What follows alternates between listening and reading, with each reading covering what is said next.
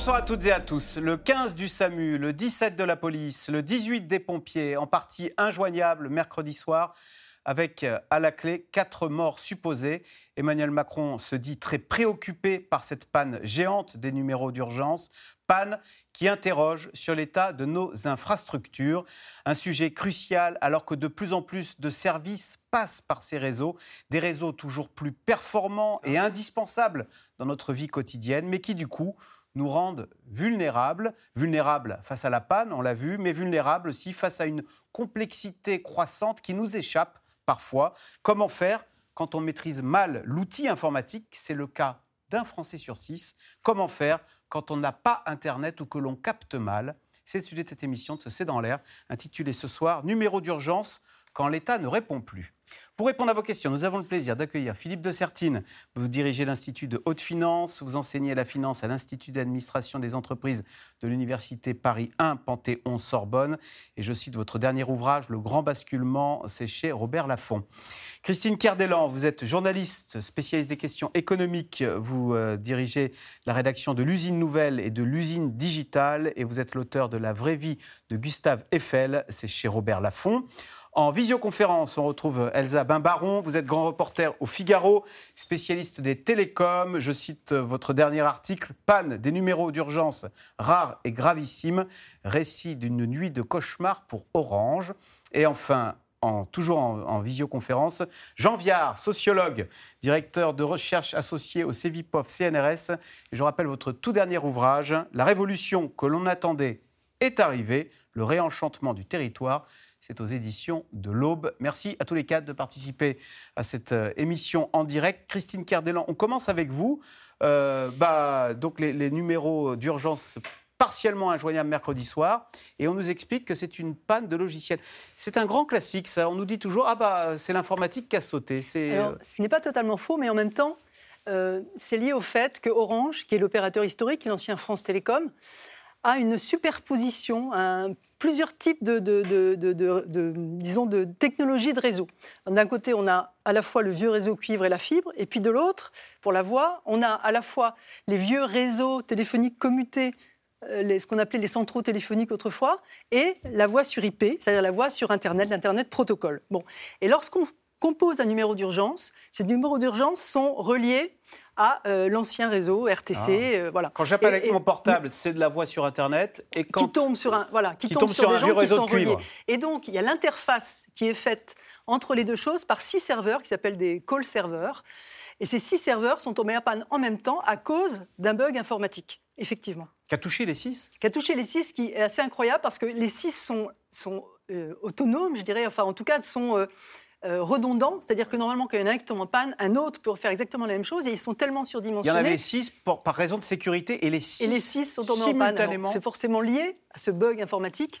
Mais euh, normalement, ça n'aurait pas dû arriver. C'est extrêmement rare. mais n'est-on pas sûr que ce soit une, attaque informatique? Alors, en tout cas, euh, Orange s'en défend très fortement en disant qu'il n'y a pas eu d'intrusion extérieure, et euh, il vaudrait mieux effectivement qu'il n'y en ait pas eu, parce que quand on sait qu'Orange est quand même un des leaders, un des champions de la cybersécurité en Europe, qu'ils ont une filiale qui s'appelle Cyber Défense, qui, vaut 2 milliards d'euros, euh, la réputation d'Orange en souffrirait beaucoup s'ils avaient été les victimes d'une panne, panne, d'un, pardon, d'un hacking, de hackers extérieurs, disons. Donc, du point de vue de la réputation d'Orange, mieux vaut que ce soit une panne de logiciel. exactement. Parce que le logiciel, en fait, il, il, a été fourni par un équipementier européen dont Orange ne veut pas dire le nom. Ah, Mais il a précisé européen pour ne pas dire, pour être sûr que c'est pas Huawei, par ah, exemple. Parce que si ça avait été chinois, on aurait dit ah bah voilà, subrepticement, un virus chinois s'est infiltré euh, via le matériel chinois. Exactement. Elsa Baron, Emmanuel Macron a réagi. Il s'est dit très préoccupé le président de la République très préoccupé par ce qui s'est passé.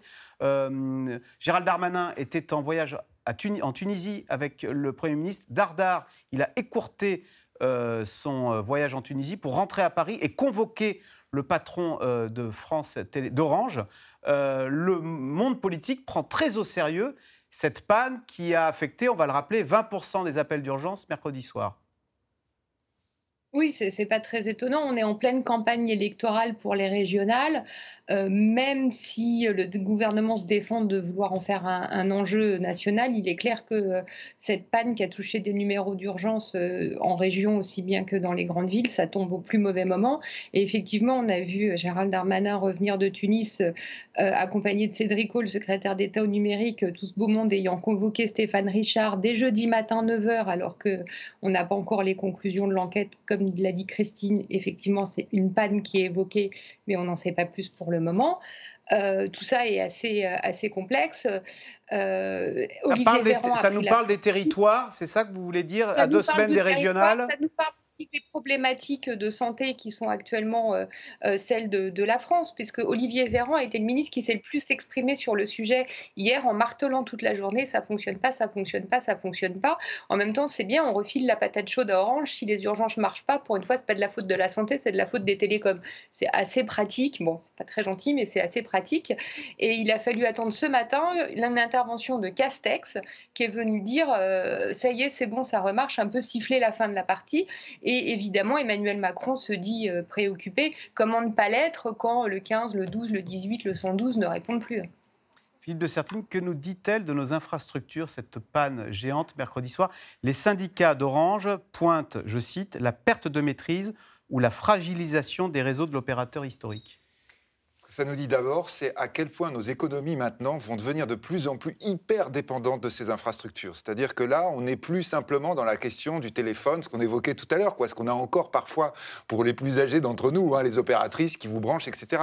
Là maintenant, c'est vraiment le réseau au cœur de l'économie et au cœur de la vie des gens. Et là, on est avec ce côté tragique, évidemment, ce qu'on évoque, hein, quatre décès présumés, peut-être associés à cette panne, mais de façon plus large, l'économie qui ne peut pas se permettre d'avoir un réseau qui tout d'un coup serait comme ça euh, euh, inutilisable. Donc là, on est vraiment dans quelque chose qui est extrêmement important, dont probablement on mesure pas encore à quel point on peut être vulnérable et à quel point il faut investir.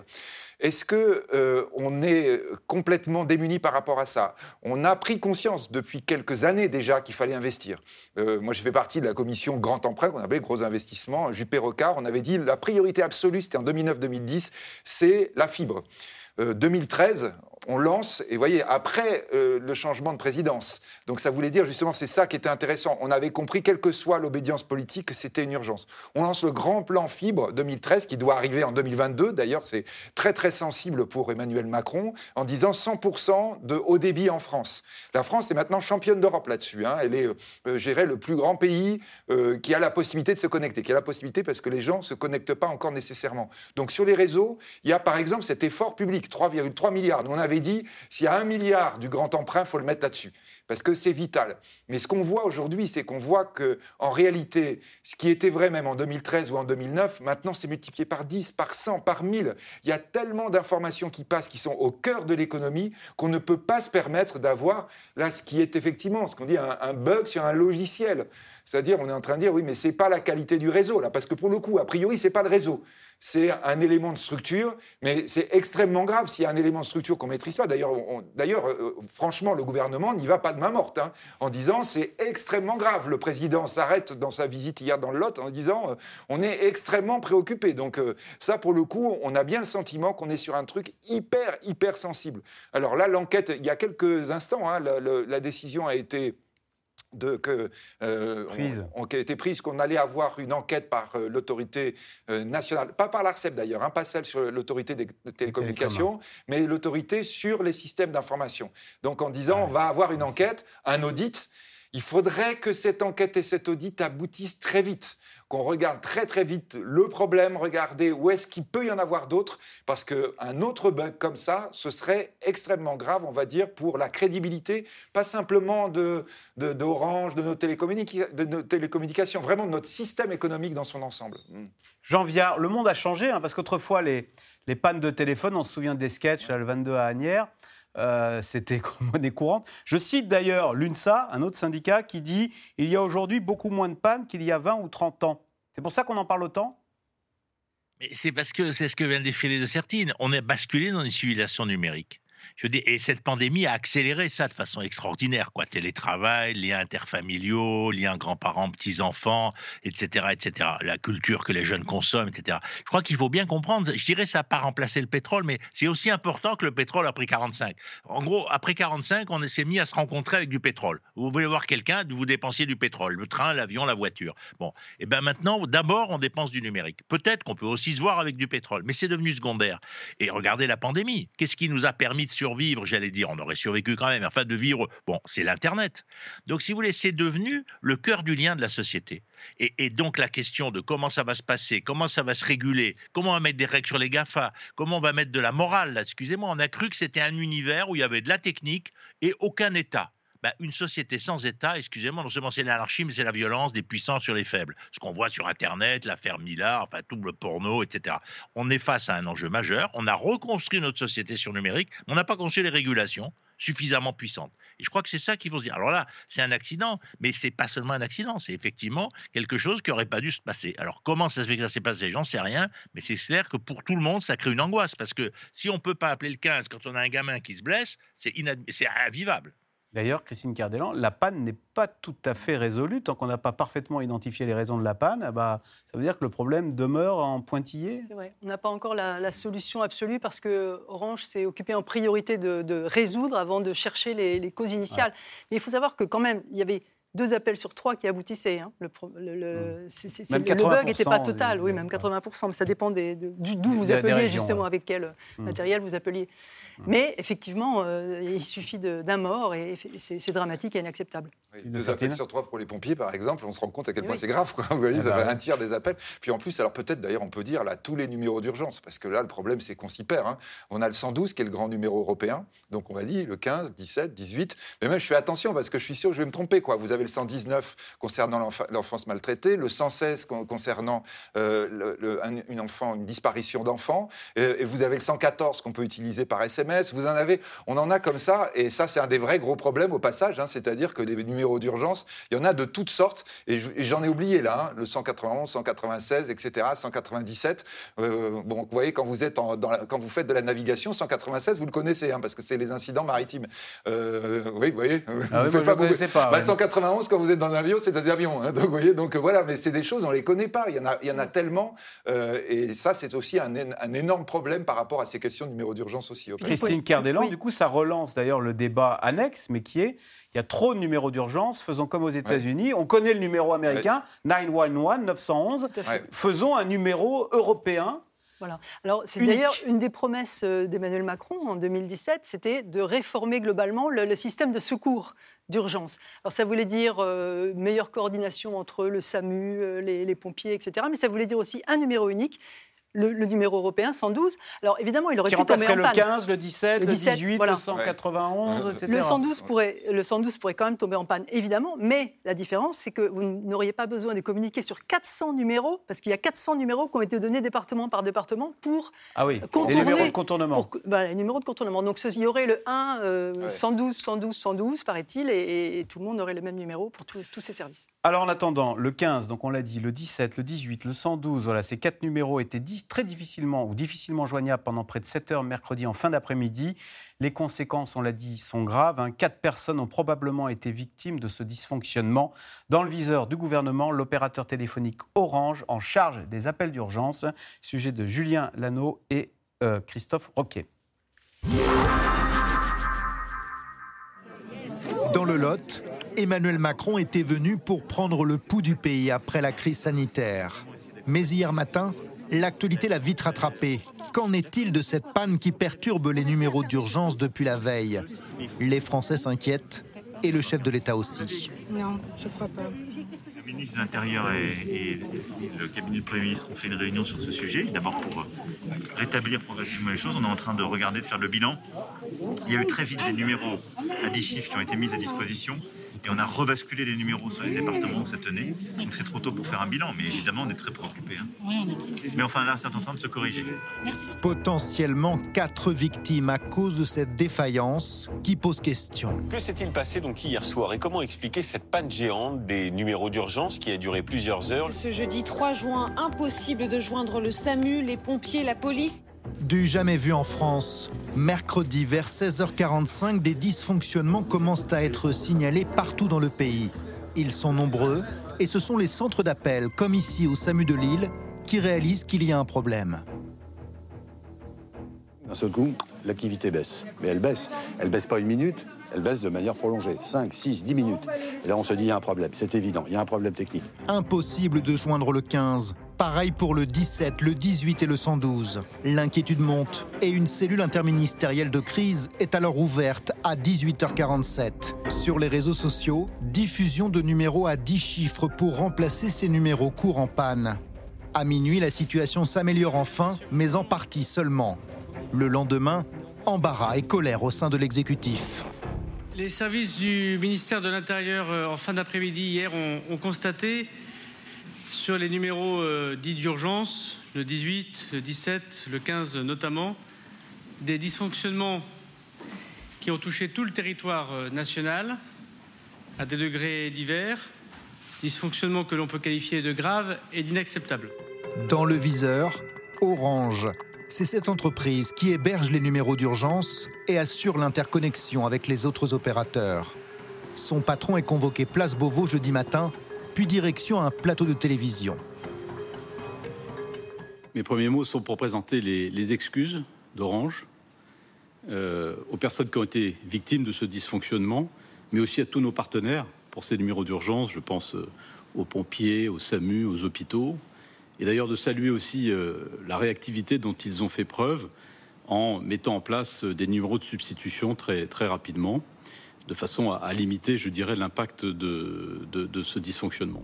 Que s'est-il passé? Cyberattaque, erreur humaine, bug informatique? Chez Orange, plusieurs sites permettent d'acheminer les appels vers les services d'urgence. En cas d'avarie pour l'un d'entre eux, les autres peuvent prendre le relais, sauf cette fois-ci. Orange évoque un incident technique logiciel extrêmement rare. Pour autant, l'opérateur peut-il être considéré comme le seul responsable? Il y a la responsabilité d'Orange, mais la première responsabilité est celle de l'État. C'est l'État qui confie une mission à Orange. Si effectivement il ne définit pas clairement cette mission avec des normes de sécurité adaptées, eh Orange va dire mais l'État ne m'a jamais demandé de faire mieux. Orange annonce le lancement d'une enquête interne approfondie pour identifier les causes précises. Elle s'ajoute à l'audit diligenté par le gouvernement qui rappelle qu'il y a une obligation de résultat. Alors, question téléspectateur euh, Elsa Bimbaron. Euh, une telle panne aurait-elle pu se produire au siècle dernier lorsque le réseau téléphonique était moins informatisé, lorsque c'était une paire de cuivre Ah, une paire de cuivres, pas au siècle dernier, pas au tout début où on avait encore l'opératrice qui manuellement allait brancher les fiches. Euh, évidemment qu'une telle panne aurait pu se produire parce que tout ça, c'est une question de, ré- de répartiteur, en fait, d'un appel entrant qui doit être envoyé vers une réception. Alors, ça aurait peut-être été une panne d'une autre nature, mais euh, comme le disait euh, l'UNSA aussi et comme le soulignait Jean Viard, il y avait beaucoup plus de coupures télécom euh, il y a euh, encore 20-30 ans qu'aujourd'hui, quand même. Il y avait, les, les réseaux fonctionnaient moins bien.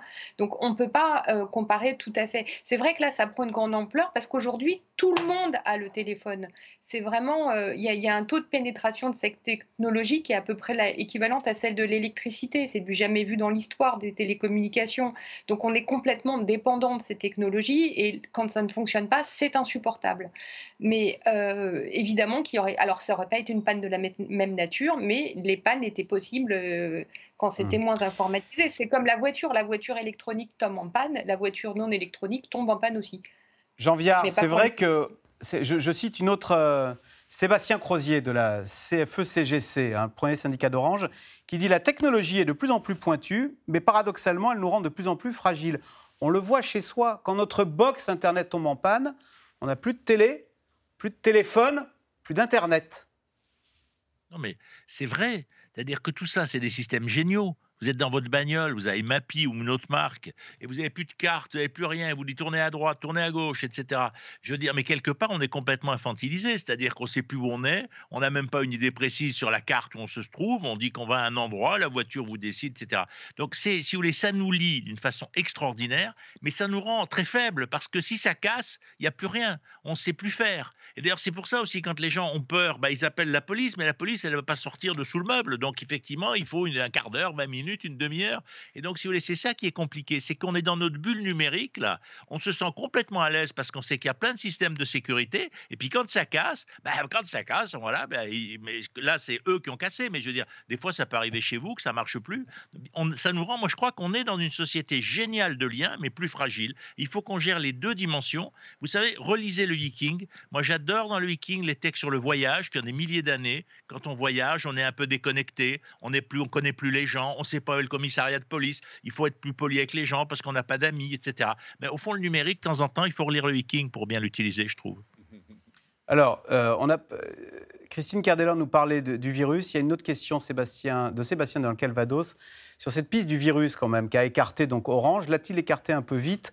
Question euh, Philippe de Sertine. Un virus, un virus informatique pourrait-il être à l'origine de cette panne? Donc là, honnêtement, on n'en sait rien. Et ce qu'a dit Orange, c'est non. Donc on n'a pas de raison de pas le croire. Hein. C'est-à-dire vraiment, Orange y a pensé et a dit non, c'est pas ça. Hein. Donc, ce qui est sûr, c'est que la vulnérabilité de nos systèmes. Alors attention, à hein, tout à l'heure, là, oui, oui, je suis d'accord quand on est en train de dire tout ça, mais vous savez, la première vulnérabilité, là où on est vulnérable de façon incroyable, c'est l'électricité. Je veux dire, si vous n'avez plus de courant, il n'y a plus rien qui marche. mais elle tombe moins en panne, l'électricité. Oui, ben, oui, mais le jour où elle tomberait, alors là, je vous raconte pas quoi. Donc, vous voyez, il faut, faut qu'on relativise parce qu'on est avec des fragilités immenses liées effectivement à une humanité à 8 milliards d'humains et qu'il faut faire fonctionner ensemble, etc. Je crois que bien sûr, il y a cette fragilité et il y a aussi cette idée qu'on arrive à trouver des solutions grâce à ça. En revanche, la question du virus, ça sûrement, c'est une grande, grande question qui va se poser de plus en plus. Parce que nous sommes effectivement totalement dépendants dans notre mode de fonctionnement et probablement pour le bien. Hein. c'est-à-dire que l'hypermobilité dont parlait Jean Viard au début, hein, c'est-à-dire l'ancien monde, celui du XXe siècle, il n'y a pas si longtemps, c'est aussi une hypermobilité qui, qui, apporte tellement de dérèglements climatiques, tellement de pollution, tellement de problèmes. C'est bien qu'aussi on, bouge moins, c'est très très bien. Mais sauf qu'effectivement, ça nous, ça nous entraîne à une vulnérabilité. Et la vraie vulnérabilité la plus grave probablement, c'est celle qui serait hostile. Parce que là, si ah on est dans une panne, à la limite, tout le monde va s'y mettre, et je dirais même le monde entier va s'intéresser, parce qu'on est, on est bon dans ces technologies en France. Et s'il y a un problème en France, il y a plein d'autres pays, d'ailleurs, qui sont parfois clients, clients d'Orange, qui était autrefois clients de la grande société qui a installé plein de réseaux, qui s'appelait Alcatel, très belle société française qui malheureusement a quasiment disparu. Donc ils vont dire, oula, vous avez eu un problème, comment il faut faire? Là, on va travailler tous ensemble.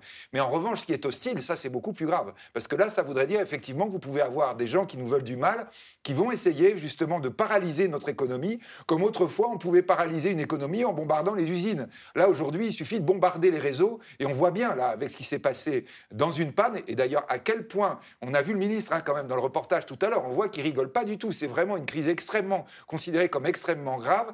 Euh, là, à quel point il faut que l'on soit prêt, et probablement qu'on investisse beaucoup plus. C'est là qu'il faut diriger l'investissement. Justement, si, si je peux ajouter un petit mot à ce que disait Philippe de Sertine, euh, les cyberattaques ont été multipliées par 4 depuis le début de l'année dernière. Multipliées par 4. Ce qui fait qu'au niveau des entreprises, hein, moi je suis beaucoup les entreprises, les entreprises en ont fait leur priorité numéro 1. C'est-à-dire elles, sont dans la transformation numérique, elles sont dans la transition énergétique. Mais maintenant, la cybersécurité est remontée en tête de leurs préoccupations et de leurs investissements. Le cybervirus les inquiète finalement Oui, parce qu'elles ont, presque toutes été attaquées à un moment ou à un autre, pour, un petit, pour une petite chose. Mais... Oui, en finance, le cyber-risque aujourd'hui est considéré plus important que le, le, risque de taux. Alors, Elsa Baron, on dit le numérique c'est génial, mais le numérique c'est génial, mais c'est vulnérable, ça peut tomber en panne, ça peut être l'objet d'une attaque. On parlait d'électricité. L'électricité, ça fonctionne bien, ça tombe, ça tombe en panne, mais au fond, on arrive rapidement à remettre le compteur.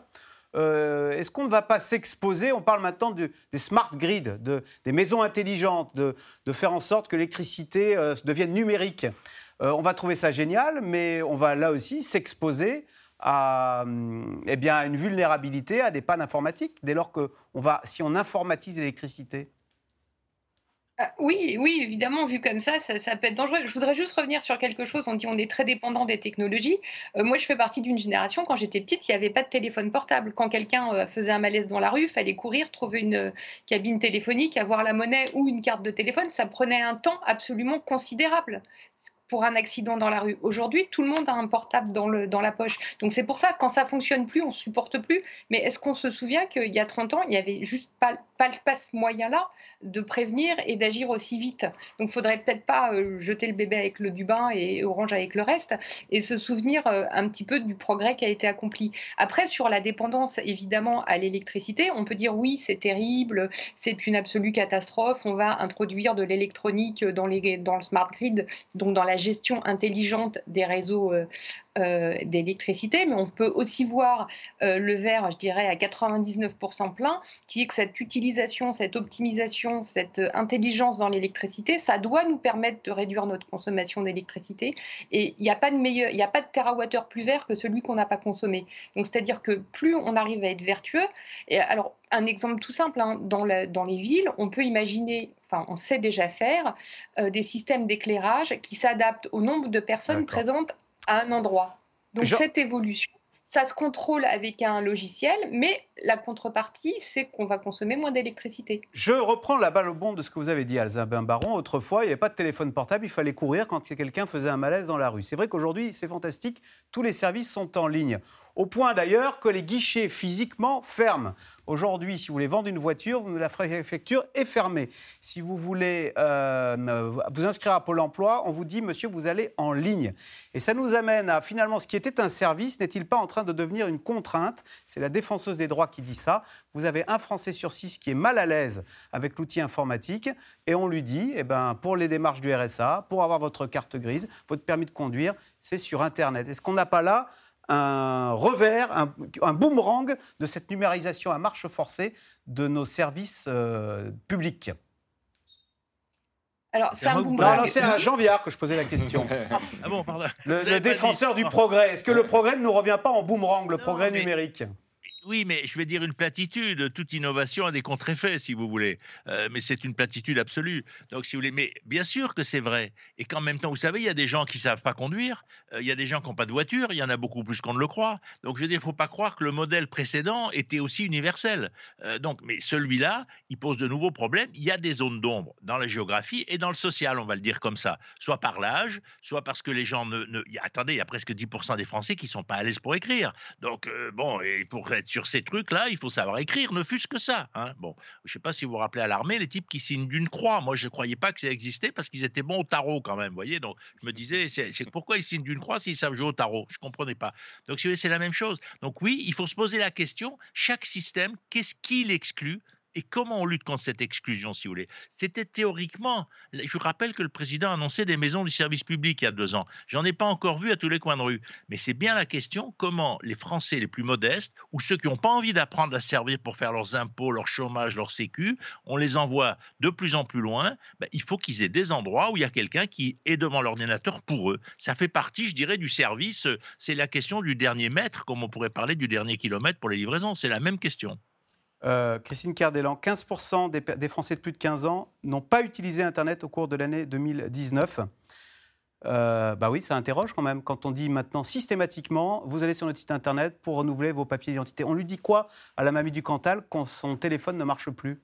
C'est un vrai problème. Et dans les villages, c'est un vrai problème. C'est un, c'est celui des zones blanches dont on va sûrement reparler euh, après. Et c'est le, celui, Jean Viard le disait, le social ou géographique. Mais on crée des inégalités, on crée une, fracture numérique qui est, euh, qui est réelle. Et euh, la petite dame en question, c'est vrai qu'elle ne saura pas déclarer ses impôts, c'est vrai qu'elle ne saura pas demander son permis de conduire, parce qu'il faudra aussi qu'elle passe par Internet. Donc, euh, qu'est-ce qu'on lui dit? C'est difficile de répondre ça. On lui dit allez voir vos petits-enfants, il faut qu'elle en ait. Ouais. Et bah oui, il faut aller voir ses petits-enfants. C'est vrai que c'est un monde génial, mais un monde de plus en plus complexe. Philippe de Sertine, à tel point que autrefois, quand on allait chez les gens, on savait allumer leur télé. Maintenant, il y a huit télécommandes on est incapable chez quelqu'un d'allumer sa télé. Oui, ça, c'est pas faux, ça. Donc le monde est génial, mais il est complexe. Oui, non, mais ça, je crois que par rapport, et ce que disait Jean-Pierre tout à l'heure, à juste titre sur l'automobile, je crois que le grand enjeu dans ce changement de monde, et je répète toujours, quoi, ceux qui sont nostalgiques, qui nous regardent en disant, ouais, mais en fait, c'était mieux avant, il n'y a pas le choix. Il faut qu'on change de monde parce que notre monde ne marche pas. C'est-à-dire qu'il amène à un dérèglement climatique, à 8 milliards d'humains, il faut qu'on propose quelque chose de nouveau. Mais derrière cet énorme enjeu, c'est quoi? Ce qu'on est en train de dire, c'est la formation. C'est-à-dire, c'est pas la formation au moment où vous êtes à l'école, c'est la formation tout le temps. Et, la formation à des gens qui, euh, peut-être justement, vont être compliqués à toucher. C'est ça le grand, grand enjeu. Il faut qu'on dise, bah, les personnes âgées qui ont un problème par rapport à Internet, il ne faut pas simplement dire, ah bah, vous avez qu'à avoir Internet. Ou alors, vous allez aller à la poste, et puis peut-être, non. Il faut dire comment on va faire pour que ces personnes qui ont une difficulté avec l'outil, parce que ça peut se résoudre vite. Il ne faut pas croire. C'est pas ce que, ce que disait Jean Viard aussi, et c'est important, en disant, euh, euh, c'est pas parce que vous ne savez pas écrire, vous n'êtes pas intelligent. Hein. Vous savez jouer au tarot, peut-être peut-être mieux que, mieux que celui qui est très, très, très, très savant. Là, c'est pareil, c'est pas des formations très longues. Mais si vous les avez pas, vous êtes perdu, vous avez peur et vous êtes isolé. Donc là, c'est une vraie réflexion qu'on doit avoir. Et ça, cette réflexion, on l'a pas encore, parce qu'effectivement, on avait tendance à dire jusqu'à maintenant, oui, mais il y a les deux solutions, oui, mais on garde le système ancien, oui, mais d'ailleurs, ça fait des emplois, etc. Là, il doit y avoir un énorme effort à ce niveau-là, et ça va être un effort continu sur toutes les générations et sur tous les types, tous les, on les milieux sociaux. Parce qu'Elsa Bimbaran, on a l'impression que cette numérisation, elle s'est accélérée à la faveur du Covid. On se demande même si euh, l'État n'a pas profité euh, de ces règles de distanciation sociale imposées pour fermer les guichets et dire allez hop, maintenant c'est 100% en ligne, pour la, je le répète, pour la carte grise, pour le, pour le, permis de conduire, pour le RSA, pour Pôle emploi, si vous êtes au chômage, c'est 100% en ligne hein, pour s'inscrire. Hein. Le télétravail, excusez-moi, mais le télétravail des fonctionnaires, vous ne pouvez pas faire autrement. Si vous, si vous voulez qu'ils télétravaillent, il faut bien que vous, vous puissiez dialoguer avec eux à distance. Excusez-moi. Non, non, mais vous avez raison. Donc, euh, en tous les cas, le, confinement a accéléré cette marche forcée vers la numérisation des services publics. Je dis ça parce que c'est euh, la défenseuse des droits, Claire Edon, qui, dans son dernier rapport, je vais citer ce qu'elle dit, elle, note que, 17, que l'électronisme, donc ces difficultés sur Internet, concernent 17% des Français. Donc un Français sur six, donc c'est pas quelque chose, on peut dire c'est pas grave. On parle d'un Français sur six. Elle dit, elle parle de la colère devant des services dématérialisés auxquels les gens n'ont plus, plus accès. Au fond, on paye pour des services et il y a un Français sur six qui n'arrive plus à avoir accès à ces services. Est-ce que ça ne devient pas un sujet? Alors, c'est évidemment un sujet et euh, le gouvernement s'en est, est emparé. S'il euh, y a un truc euh, de, bien que Cédric O a fait en tant que secrétaire d'État au numérique, c'est de mettre en place un système avec 4000 conseillers médiateurs numériques. Alors, c'est en cours de déploiement. Je crois qu'il y en a à peu près 2 ou 300 qui commencent à être formés sur le territoire. Et c'est aussi la preuve qu'il y a une prise de conscience de ces besoins. Parce que jusqu'à présent, l'État avait vraiment laissé aux associations sur le terrain, il y a des gens comme Emmaüs Connect, qui font un travail formidable sur le terrain, mais c'était vraiment à ces associations de quartier, de terrain, qui revenaient toute la charge de former les gens, de les accompagner dans leur démarche. Et aujourd'hui, ça se structure, ça se professionnalise avec l'apparition de ces médiateurs numériques qui vont être justement dans les territoires, là où il y a le plus de difficultés, pour accompagner les gens. Et ce qui est important, c'est surtout pour les former. C'est un peu l'histoire euh, chinoise. On n'offre pas euh, un poisson, mais on apprend à pêcher à la personne. Là, on va leur apprendre à, utiliser les outils et aussi, dans des maisons de service, mettre à disposition des ordinateurs pour les gens qui n'en ont pas chez eux ou qui n'ont pas de smartphone. Et toutes les démarches sont pas faciles à faire sur un, smartphone. Enfin, déclarer ses revenus sur un, un, téléphone, c'est un cauchemar. Il vaut mieux un PC. Hein. Donc, vraiment apporter ça et cette proximité. Et je ne pense pas que ça soit, euh, pour moi, je, vois plutôt la, j'espère faire plaisir à Jean Viard en disant ça, euh, je vois plutôt le numérique comme une solution euh, à la fracture justement territoriale. Parce que dans beaucoup de territoires, il n'y a plus de services publics parce qu'il n'y a plus assez de gens. Et donc, c'est un moyen de réapporter ces services dans les territoires isolés. C'est-à-dire que euh, le, bureau de poste euh, de la campagne qui n'est plus ouvert qu'une euh, matinée sur quatre, les jours impairs des années bisextiles, là, il redevient ouvert tout le temps parce qu'on a la possibilité d'imprimer chez soi, de renvoyer directement un colis en mettant, en remplissant un formulaire sur Internet et de renvoyer son paquet parce qu'on l'a commandé en ligne, etc. Tout ça est extrêmement bien rodé et ça réapporte, ça permet de se réapproprier. Et quand on voit toutes les commandes qui sont passées en ligne, toutes les, avancées qui ont été faites effectivement pendant la pandémie. Au contraire, moi je trouve que c'est plutôt un moyen de réinclusion des personnes. Et j'ai beaucoup d'exemples, j'ai beaucoup travaillé ces derniers temps euh, sur des sujets avec Emmaüs Connect, de gens qui se réapproprient le numérique et qui redécouvrent et qui se relancent. Euh, pour euh, justement grâce à ces outils. Donc je voudrais être très optimiste là-dessus, au contraire. Jean Viard, dans votre village provençal, le numérique est vu comme un progrès et non pas comme une contrainte?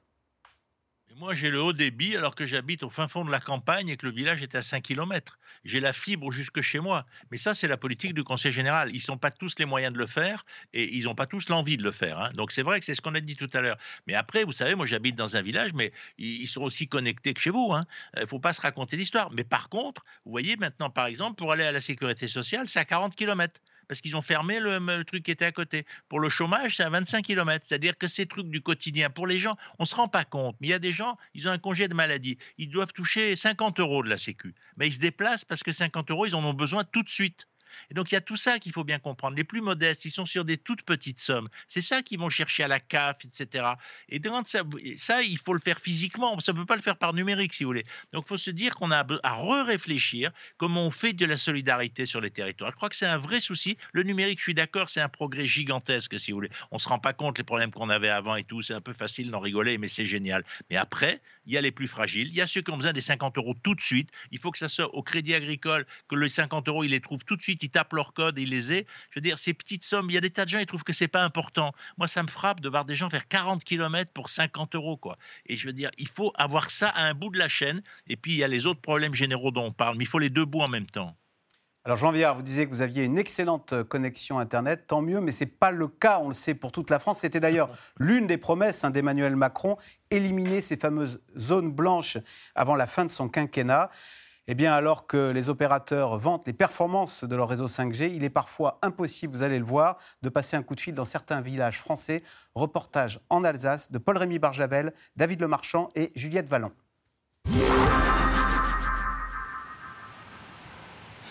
En Alsace, le petit village de Murbach est célèbre pour son abbaye, chef-d'œuvre de l'art roman, un peu moins pour son manque de réseau. On est au milieu du, village. Euh, bah, comme le témoigne mon téléphone, j'ai aucune barre de, réseau. Ça veut dire que là, maintenant, pendant, pendant ce moment-là, je vais pas recevoir de, de mail. Bah, je suis peut-être un peu tranquille par rapport au boulot. Je suis un peu le, le Robinson Crusoe de la téléphonie.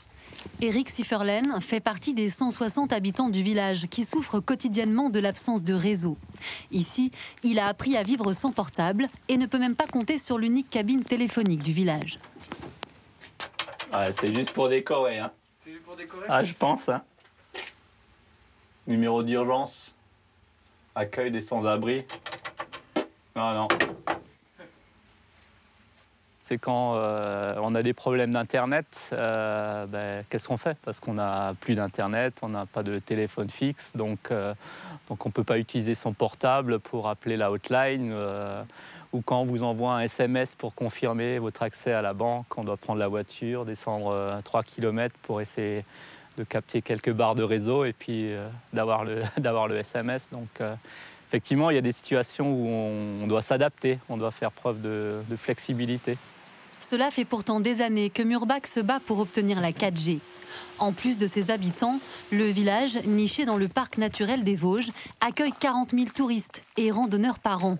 Mais dans ce vallon encaissé, difficile de trouver le bon emplacement pour installer une antenne relais. Le dernier projet en date a été écarté à cause d'un problème de pollution lié aux travaux d'installation. On entend parler effectivement de 5G à l'heure actuelle euh, et pour nous, euh, juste d'avoir de la téléphonie mobile, euh, nous on serait déjà contents de pouvoir bénéficier. Nous les habitants, mais bien entendu tous les, tous les passants, tous les randonneurs, tous les vététistes. je pense qu'ils seraient aussi contents de pouvoir avoir du réseau quand ils sillonnent notre forêt communale et nos sentiers pédestres et, et le VTT. La 5G, priorité du gouvernement, alors que Murbach est loin d'être un cas isolé. Il existe aujourd'hui en France près de 3000 endroits identifiés sans aucun réseau de téléphonie mobile. Éliminer les zones blanches, c'était pourtant une promesse de campagne du candidat Emmanuel Macron en 2017. Cette égalité des chances, je veux d'abord la reconstruire en redonnant l'égalité des accès. 18 mois seront laissés aux opérateurs de téléphonie pour déployer partout la fibre ou la 3G et la 4G. Ensuite, l'État prendra ses responsabilités et déploiera lui-même par le plan d'investissement que nous avons décidé. En 2018, l'État et les quatre grands opérateurs français ont signé un plan ambitieux baptisé New Deal Mobile pour permettre la couverture des zones blanches. Chaque opérateur doit financer l'installation de 600 à 800 sites par an. Mais selon certaines associations, il faudrait renégocier avec les opérateurs pour une couverture optimale. Je crois qu'il faudrait se remettre autour de la table pour redéfinir c'est quoi une bonne couverture, comment on la contrôle sur le terrain, qui, qui s'assure que la couverture est bonne ou pas, parce que c'est ça aussi. Sinon, on peut contester. Quelqu'un dit moi ça marche pas, quelqu'un repasse derrière, l'opérateur dit moi, moi quand j'ai fait les tests ça marche. Il faudrait qu'on se remette tous autour d'une table et puis que chacun apporte sa pierre et que collectivement on on définisse ce que c'est que la couverture du territoire en réseau mobile et à quoi ça sert et pourquoi on l'a fait. L'ARCEP, le gendarme des télécoms, promet que le territoire français devrait être couvert à 100% en 4G d'ici la fin 2022. Il affirme aussi qu'au moins un quart du déploiement de la 5G se fera dans les territoires ruraux. Alors, question téléspectateur, Philippe de Sertine. Les citoyens isolés dans les zones rurales sont-ils en danger? Question de Frédéric dans le Maine-et-Loire. Euh, alors en danger, oui, parce que justement, ils n'ont pas accès à, tous ces éléments qu'on évoquait, notamment par rapport aux questions d'urgence. Alors, euh, pas tous, évidemment, mais oui, moi, c'est quelque chose, évidemment, qui m'intéresse beaucoup sur la question de la ruralité et du monde agricole, notamment. Euh, il y a eu, au début de cette année 2021, d'ailleurs, une pétition des élus de zones rurales en disant, on a un vrai problème parce que... Alors, vous voyez, c'est là où il y a plein de problèmes qui se croisent. C'était sur la question de la fibre, donc sur la question d'Internet, et éventuellement aussi sur la question de la téléphonie portable, puisque là, on allait dans le sujet, on était sur la téléphonie portable, et vous avez la question d'Internet que l'on évoquait, euh, comme dit Jean Viard, lui, il est dans sa maison, peut-être qu'il n'a pas le téléphone portable, mais en revanche, il a la fibre, donc il a accès à Internet directement. Donc là, il y a eu au début de cette année, donc ça, pour dire vraiment, ça préoccupe immédiatement les politiques, une mission flash avec une députée hein, de la majorité, euh, Célia de Laverne, qui a immédiatement envisagé le problème en disant comment on fait dans les zones où il n'y a pas la fibre? Et donc là, l'idée, c'était pas le téléphone portable, c'était au moins de dire le réseau classique par cuivre qui est déficient et là, pour le coup, on revient chez Orange. Hein. c'est Orange qui doit gérer ça, qui dit c'est à peu près 500 millions d'euros par an d'entretien, alors qu'il y a de moins en, moins, de monde qui l'utilise. Moi, ça me coûte très cher. Il faudrait que les opérateurs classiques me payent plus cher quand ils le réutilisent. Enfin là, vous avez une grosse bataille sur les problèmes de gros sous. Euh, bon, euh, Frick a dit mmh. non, mais en fait, euh, on n'a qu'à l'isoler. Si Orange le sort pas, c'est qu'en fait, il gagne beaucoup d'argent encore avec ce réseau-là. On a beaucoup de mal à s'y retrouver. C'est cette année. Hein, on était là-dessus sur ces questions-là. Donc c'est pour ça qu'Orange, une panne comme ça, ça les met un tout petit peu mal, à l'aise sur l'ensemble de ces questions. C'est vrai que sur les zones rurales, on a dit, bah, s'il n'y a pas d'autre solution, au moins qu'on rénove le, vieux réseau cuivre qui permet quand même de toute façon d'avoir le passage par Internet, on va dire, avec euh, l'ancien système qui n'est pas par la fibre. Hein. donc on a cette solution éventuellement qui est envisagée. Mais dans les campagnes, on voit aujourd'hui que c'est un vrai souci et que c'est un vrai souci d'ailleurs, même quand vous êtes dans les technologies agricoles aujourd'hui, on a besoin d'être relié à eh ben, Internet quand vous êtes dans votre champ. Hein, et donc ça, c'est un vrai souci, effectivement. Elsa Bimbaron, euh, il y a une mauvaise volonté de la part des opérateurs pour aller euh, moderniser les réseaux dans les zones rurales parce qu'en fait, ça coûte cher et que c'est pas rentable, c'est ça? Oh, je ne sais pas s'il y a une mauvaise volonté des opérateurs pour. Alors, déjà, il y, a deux, sujets. Il y a un sujet fixe et un sujet mobile, effectivement. Et alors, sur le sujet mobile, il y a eu ce contrat New Deal en 2018 entre les opérateurs et l'État qui les contraint, en fait, à installer la 4G euh, là où les maires en font la demande. Et le sujet était très bien fait parce qu'on voit exactement le paradoxe. D'un côté, euh, les maires vont être demandeurs d'installation, parce que c'est ça, comme ça que ça se passe hein, dans, les zones blanches. C'est les élus locaux qui font remonter une demande, il y en a eu 4500 à peu près identifiés en France, qui vont faire remonter la demande, c'est validé, et ensuite les opérateurs ont effectivement 18 mois pour installer un pylône, leurs antennes, raccorder le tout à l'électricité. Donc un pylône, ça se met pas n'importe où. Il faut qu'il y ait l'électricité, il faut que ça soit quand même relativement proche des gens qu'on veut desservir, et il faut qu'il y en ait au moins deux qui viennent proposer leurs services dessus. Alors on voit dans beaucoup de, villages des situations assez paradoxales où j'ai interviewé des maires et c'est assez drôle qui se battent pour avoir leur pylône et une fois qu'ils ont leur pylône, ils ont des associations de citoyens qui se mettent en place et qui ne veulent pas qu'ils soient installés. C'est le phénomène euh, anglais du not in my backyard, pas, dans mon jardin. C'est-à-dire qu'ils veulent la téléphonie mais ils veulent pas le pylône à côté de chez eux. On veut le TGV, enfin on veut la gare TGV mais on veut pas les rails. C'est toujours le, le serpent qui se mord la queue. Donc tout ça, ça bloque et ça ralentit.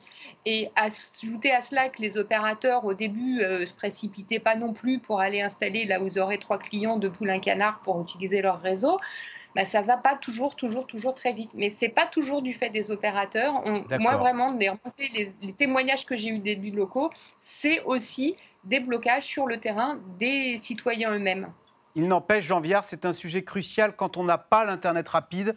On se sent un citoyen de seconde zone. Quand on est jeune et qu'on n'a pas la 4G, euh, bah, c'est pas possible. Mais bien sûr. Alors, ce qui vient d'être dit est important. hein, je veux dire sur effectivement le fait que souvent c'est des conflits locaux, etc., qui bloquent, ce qui renvoie, c'est la même chose que les éoliennes, si vous voulez. hein. Et à un moment, peut-être qu'on se dit là, bon, c'est très bien que tout le monde puisse faire des appels, mais à un moment, ça bloque. Enfin, dans l'éolien, c'est dramatique. Mais je suis d'accord. Après, je pense que notamment, il faut réfléchir avec la jeunesse parce que elle est beaucoup plus numérique que les autres, si vous voulez. Notamment sa vie culturelle, sa vie informative, etc.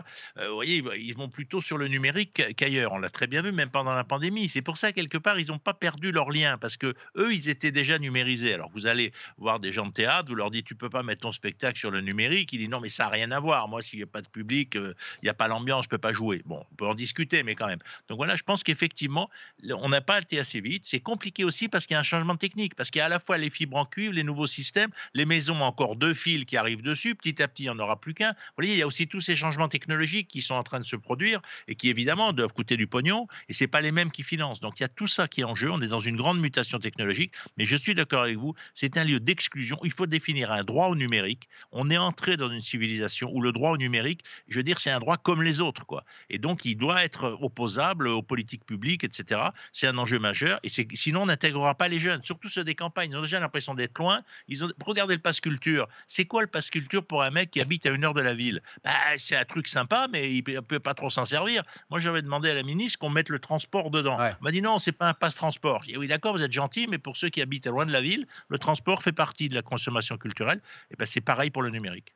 Philippe de Sertine, pas de- pas d'internet, pas de télétravail? Oui, mais, c'est- mais d'ailleurs, mais c'est, euh, ce que dit Jean Viard, ça y est, c'est maintenant, c'est considéré en France, on considère que l'accès au, au, euh, au haut débit numérique, euh, donc euh, 30 gigabits seconde, hein, c'est, c'est quelque chose qui est comme euh, l'eau courante ou l'électricité. C'est devenu quelque chose qui est une obligation de l'État, on va dire, de, de- de l'État français par rapport à ses citoyens. C'est pas le cas de tous les pays européens. Par exemple, l'Italie est super en retard, a un vrai gros problème. L'Italie est suréquipée en téléphone portable, vous voyez, par rapport au sujet. Donc là, il y a plus de téléphones portables que de citoyens italiens. En revanche, ils ont un vrai problème sur l'accès au haut débit. hein. Et nous, les Français, on a vraiment, on va dire là de ce point de vue, un bon équipement quand même déjà. hein. Christine Cardellan Quand même, quand même, on n'est pas au niveau de l'électricité ou de l'eau. Il y a 6 millions de Français qui n'ont pas accès à un Internet minimum et il y en a 12 millions qui n'ont pas un bon débit qui leur permettent de faire du télétravail, de faire des visioconférences sans avoir que la voix, mais de montrer leur, C'est la leur honte parce bobine. qu'on on se sent, c'est comme quand on n'avait pas la télé, quoi. On se sent en dehors du monde. On se sent complètement dépassé et on ne peut pas travailler, on ne peut pas, effectivement, euh, comme disait Jean Viard, euh, euh, à la place du pétrole, euh, ses dialoguer impôts, avec ses amis, payer ses impôts euh, et Ouais. à demander une carte grise. Non, c'est vraiment, c'est vraiment une fracture numérique, elle est vraiment dramatique. Alors, Philippe de Sertine, vous parliez de l'Italie, justement. Comment ça se passe à l'étranger? Alors, il y a souvent un exemple qui est cité comme un échec à ne pas reproduire, c'est la libéralisation du rail en Grande-Bretagne, hein, si on parle d'infrastructure. En Grande-Bretagne, le rail euh, privatisé, ça veut dire des tarifs qui augmentent, euh, des trains en retard et même parfois qui déraillent. Confier au secteur privé des infrastructures stratégiques n'est pas simple et ça peut parfois mal tourner. Et c'est ce qui s'est passé, ou ça a été une façon de voir les choses, à Gênes, en Italie, en 2018, avec l'effondrement du pont Morandi qui a fait 43 morts, sujet de Laura Rado et Aurélie Saner.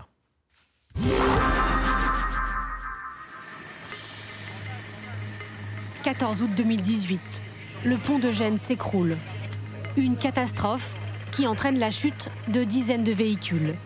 Le bilan est terrible. 43 morts. L'Italie est sous le choc. Des faits tragiques comme celui-ci ne doivent pas pouvoir se produire dans un pays civilisé et moderne comme l'Italie. C'est inacceptable et les responsables devront payer jusqu'au bout. Après l'émotion, viennent les questions. Très vite, le mauvais état des routes, ponts et voies ferrées italiens est pointé du doigt. Des infrastructures privatisées au début des années 2000, au profit notamment d'un concessionnaire, Aspi, propriété de la famille Benetton. Le gouvernement monte alors au créneau contre le groupe privé. Nous savons qu'il y a des défaillances et nous exigerons la révocation des concessions pour ces défaillances, parce qu'on ne peut pas mourir en payant le péage en Italie. On ne peut pas mourir alors qu'on paie le péage. Après trois ans d'enquête, les conclusions du procureur de Gênes sont accablantes pour le concessionnaire. Contrôle défaillant, sous-investissement, négligence. Depuis qu'elle en a la gestion, en 19 ans, Aspi aurait déboursé moins de 500 000 euros en maintenance. Entre l'inauguration du pont en 1967 et l'effondrement, 51 ans donc, il n'a pas été procédé aux interventions de maintenance minimale pour renforcer les haubans du pilier numéro 9 qui s'est affaissé le jour du drame. En tout, 69 personnes sont poursuivies, ainsi que la société gestionnaire. L'État italien a depuis opéré une radicale marche arrière. La renationalisation des 3000 km d'autoroute, jusque-là contrôlée par la famille Benetton. Au Royaume-Uni, c'est la privatisation d'un autre service public qui a fait les gros titres, le chemin de fer. Fin des années 90, suite au désengagement de l'État, une série d'accidents meurtriers endeuille le pays. Un nouvel accident ferroviaire en Grande-Bretagne. La voiture de tête s'est littéralement encastrée dans la gare de Potters Bar. À l'origine de cet accident qui a fait quatre morts, un rail coupé en deux que les équipes de maintenance n'avaient pas repéré. Plus de 50 personnes décèdent en 4 ans. Le rail britannique, vétuste, est considéré comme le pire d'Europe. L'État sera obligé de mettre la main à la poche. 20 ans plus tard, le réseau est modernisé, mais les compagnies privées restent critiquées par les usagers. Je vérifie quand je me lève et même parfois avant de sortir de mon lit. Parfois les trains sont annulés. Je ne veux pas me lever trop tôt pour m'apercevoir à la gare que mon train n'est pas là et attendre 30 minutes pour rien. Des retards à répétition et des abonnements à des prix exorbitants. Chaque mois, cette conseillère financière dépense l'équivalent de 300 euros pour se rendre à Londres.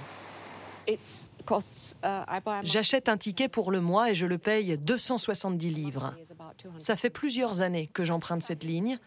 Avant, ça coûtait 90 livres par mois, mais ça, c'était il y a longtemps. Face au dysfonctionnement en pagaille, la question de la renationalisation du rail fait son chemin. Les deux tiers des Britanniques y seraient favorables. Une préoccupation entendue par le gouvernement de Boris Johnson. Une réorganisation du système a été lancée fin mai avec la création d'une entreprise publique pour gérer certains aspects. Le nouvel organisme public sera propriétaire de l'infrastructure, exploitera et planifiera le réseau, organisera les horaires et fixera la plupart des tarifs. Une seule organisation responsable devant les ministres pour faire circuler les trains à l'heure, pour rendre l'expérience du client aussi simple que possible. Pionnier de la privatisation des trains, le Royaume-Uni a depuis 2018 retiré plusieurs contrats à des exploitants privés, les lignes desservant l'est du pays et plus récemment celles du nord de l'Angleterre. Le signe du grand retour de l'État dans le secteur ferroviaire britannique. Alors, question euh, téléspectateur Christine Cardellan. Économie sur la santé dans les hôpitaux, sur la mobilité, le rail et la route, sur les télécoms. La question, la concurrence est-elle vraiment vertueuse? C'est Didier dans l'Hérault qui vous pose la question. Alors, la concurrence et la privatisation sont souvent plus efficaces. On n'a pas de fonctionnaires pour faire tourner euh, la SNCF. Euh, en général, ça permet d'avoir moins de grèves et d'avoir. Enfin, c'est du bon sens. Il n'empêche que en Grande-Bretagne, on a vu l'exemple là, on détricote ce qu'a fait Margaret Thatcher, qui était dans le sens de la privatisation totale, pour revenir sur une certaine nationalisation. Boris Johnson dit... Comme quoi les fonctionnaires peuvent aussi mieux faire leur boulot par moment que les boîtes privées. Voilà, exactement. Mais surtout, euh, les, boîtes privées ne font bien leur boulot que lorsque ce sont des lignes rentables. Lorsque ce sont des lignes peu rentables, elles sont forcément euh, obligées d'avoir des subventions. Et à ce moment-là, on est un peu, euh, on est un peu démunis. Non, ce qui se passe, si on regarde le, train, dans tous les pays, on a demandé d'ouvrir à la concurrence. En Allemagne, les deux tiers du trafic sont faits par la Deutsche Bahn, euh, société anonyme maintenant, mais qui dépend, dépend à 100% de l'État. Exactement, mais il n'y a plus de fonctionnaires. Ce sont des gens sous contrat. Peu à peu, les fonctionnaires ont été orientés ailleurs, ont été embauchés en contrat privé. C'est ce qui se passe aussi à la SNCF en France. C'est-à-dire qu'on essaie de dénationaliser, mais sans tout à fait privatiser parce que sinon, effectivement, sur des, des, choses sur lesquelles on a besoin du service public parce que c'est pas rentable, ce serait une catastrophe, ce qui s'est passé en Grande-Bretagne. Voilà, on voit bien que ce sont des, ces infrastructures sont stratégiques, le rail, la route. Philippe de Sertine, est-ce que maintenant il faut mettre les réseaux Internet au même niveau, même voire au-dessus finalement euh, du rail et de la route comme euh, infrastructure stratégique pour le pays ah, Je pense. Ah, ça, c'est tout à fait vrai. Euh, alors après, oui, donc, quand vous avez des fonctionnaires, ça peut marcher aussi très bien, mais je crois qu'effectivement, là, c'est des choix stratégiques que doit faire l'État. C'est-à-dire, et là, l'État, le problème en réalité qu'on a derrière cette question des privatisations, c'est que la dépense publique, elle n'est pas extensible comme ça à l'infini, et donc il doit y avoir des priorités. Et quand ce sont des priorités absolues stratégiques, notamment associées par exemple à la défense ou associées à la santé ou associées à des choses que l'État doit absolument conserver, là, il est évident que l'investissement public doit être mis massivement. Il ne doit pas être saupoudré. On doit avoir quelque chose. Et là, quand on évoquait tout à l'heure les attaques qui vont avoir lieu, qui commencent aujourd'hui, là, on est bien dans quelque chose qui se rapproche de la chose militaire et, où il est évidemment pas question d'envisager des interventions du privé. On va faire appel au privé, mais ça doit être le public et là, la fonction publique qui gère ça. Mais ça veut dire qu'on doit avoir des priorités. Et ça veut dire quoi? Ça veut dire que sur les éléments dans lesquels on va laisser des capitaux privés, et là, on les évoquait sur, on va dire, les technologies du XXe siècle, hein, la route, le rail, etc., tout ce qui était le mouvement d'autrefois, l'État doit conserver une intervention par la régulation. C'est-à-dire en disant, il y a un cahier des charges strict. Non seulement il y a un cahier des charges dans ce que vous allez faire, mais que je vais contrôler. Tout à l'heure, quand on voyait la tragédie italienne, du pont qui s'effondre, les haubans qui ne sont pas contrôlés, etc., il y a aussi un problème de, du contrôle du point de vue public. Parce que quand vous donnez une régulation et que vous savez que c'est quelque chose d'essentiel pour vos citoyens, l'État ne doit pas dire, bon, bah, bah, finalement, là, c'est vous qui vous débrouillez, j'espère que vous allez être vertueux. Quand c'est stratégique, ça peut être le privé, mais il faut un cahier des charges et un contrôle étatique très tatillon. Et là, là, là dans le, la question qui nous occupe aujourd'hui, sous Orange, on est exactement là-dessus. Hein. les, numéros, les numéros d'urgence, c'est quelque chose qui fait partie du service public. Vous dites, OK, bah, c'est euh, les lignes privées qui vont devoir le faire, mais il doit y avoir un contrôle, d'où d'ailleurs hein, le côté très très tendu de l'État, des ministres en disant, oui, je sais bien que, d'ailleurs ce qu'on disait tout à l'heure, dès le début de l'émission, on ne peut pas dire simplement que c'est la faute d'Orange. L'État, évidemment, doit être aussi mis en question lorsque l'on a un service public fondamental, comme euh, les questions des services d'urgence, qui ne fonctionnent pas. Il y a quelque chose là, effectivement, qui est un dysfonctionnement, qui n'est pas simplement d'un dysfonctionnement de l'ordre de l'investissement privé. Mais sur ces rénovations, euh, puisqu'on est, on va avoir l'élection présidentielle, quel est l'enjeu principal les, rénovations des réseaux TGV, du Grand Paris, les infrastructures, ou, les, ou ce dont on parlait avec Jean Viard, euh, amener l'Internet à très haut débit partout en France, qui fonctionne et qu'il n'y ait pas de, plus de zones blanches qui empêchent les gens de, travailler ou d'avoir accès aux services Accès de Tarlet, vous avez bien sûr les réseaux, ça c'est absolument les réseaux qu'on évoque là, et, là évidemment, ce qui s'est passé au niveau du confinement nous a montré à quel point le nouveau monde était en train de se faire là-dessus. Mais il y a d'autres éléments sur lesquels c'est pas la rénovation, c'est là où on n'est pas. C'est le cloud, par exemple. Le cloud, c'est absolument fondamental. La gestion des données. Mais bien sûr, et les endroits où on va les mettre. Et là, non seulement on n'a pas à rénover, mais on n'y est pas du tout. Et là, pour le coup, c'est un problème européen. Et la, Grande-Bretagne est comme nous. C'est-à-dire, au lieu d'être en train de dire, mais qu'est-ce qu'on va faire en termes de, de, on va dire, pour renationaliser les chemins de fer, on a une énorme question absolument cruciale pour la valeur de demain. Comment ça se fait que nous donnons toutes nos datas, nos données à l'étranger, que ce soit aux Américains ou aux Asiatiques? Il n'y a rien d'européen là-dessus. Et là, ça, c'est quelque chose d'absolument crucial. Thierry Breton s'est emparé du problème au niveau européen, mais on voit à quel point il faut qu'on investisse massivement. Et là, quand on est en train de parler, c'est le cloud, mais c'est aussi les outils, par exemple, les semi-conducteurs dont on a besoin pour faire ces éléments-là. On ne les fabrique pas en Europe. Et là, tout d'un coup, c'est la panique depuis quelques, quelques mois en disant, oh là là, on est dépendant de la Corée, on est dépendant, euh, on est dépendant de Taïwan. Ça, c'est extrêmement grave. Et là, pour le coup, c'est là-dessus qu'on doit être avant toute chose. Allez, tout de suite, on revient à vos questions. Alors, euh, Christine Cardellan, forfait Internet à 39 euros, portable 100 euros, ordinateur 300 euros, imprimante 50 euros. À quand une aide pour les plus démunis? Question de Anne en Haute-Saône. C'est vrai, euh, Philippe de Sertine disait bah, maintenant c'est comme l'eau et le gaz, et comme l'électricité, l'Internet, ça doit être Non seulement il n'y a pas d'aide publique, mais les entreprises traînent les pieds pour rembourser les dépenses de tous les gens qui sont en télétravail. Ah c'est le cas de la mienne, par exemple. Il n'y a aucune aide alors que les gens sont en télétravail depuis un an et demi. Et qu'une cartouche d'encre, ça coûte cher. Une cartouche d'encre coûte cher, une box 4G coûte cher, euh, le fait de, pouvoir être là en visioconférence, ça coûte cher. Or, euh, effectivement, euh, il n'y a pas d'aide sur ces, sur ces domaines qui sont pourtant devenus cruciaux. Elsa Baron, essayez d'appeler la sécurité sociale ou les services des impôts, vous ne serez pas déçus. Question d'Hervé de Paris. Est-ce que du coup, maintenant, comme tout est sur Internet, on se dit, oh bah, on fait défiler un disque qui dit euh, taper www, etc. Et le problème est réglé. Alors c'est vrai, Hervé, je suis désolée, je n'ai pas essayé d'appeler la sécurité sociale récemment. J'ai essayé d'appeler euh, euh, la, CAF, c'était assez compliqué. Et c'est vrai que la plupart des questions sont en ligne, enfin des réponses en tout cas sont, en ligne sur Internet, et que les opérateurs téléphoniques sont pas toujours faciles à, joindre. Je voulais juste ajouter quelque chose sur l'investissement dans, dans, les réseaux télécoms.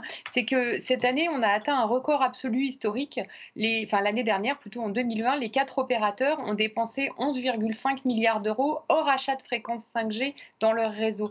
Donc moi, je trouve ça plutôt positif positif que ce soit des entreprises. Alors même si elles le font un peu contraintes et forcées, parce qu'elles ont des réglementations, parce qu'il y a un régulateur qui a un pouvoir de sanction qui les contraint à, n'empêche qu'il y a eu 11,5 milliards d'euros investis dans les réseaux de télécom en France. Alors oui, évidemment, mais ce n'est pas forcément de la faute des opérateurs télécoms si la sécurité sociale ne répond pas quand on l'appelle. Alors, chez, euh, ça c'est une remarque d'Alain, chez nous le réseau Orange est encore perturbé, dire que les choses sont rentrées dans l'ordre est donc faux. Alors je ne sais pas s'il s'agit de du réseau qui est perturbé pour appeler les numéros d'urgence ou si c'est en général. Ouais.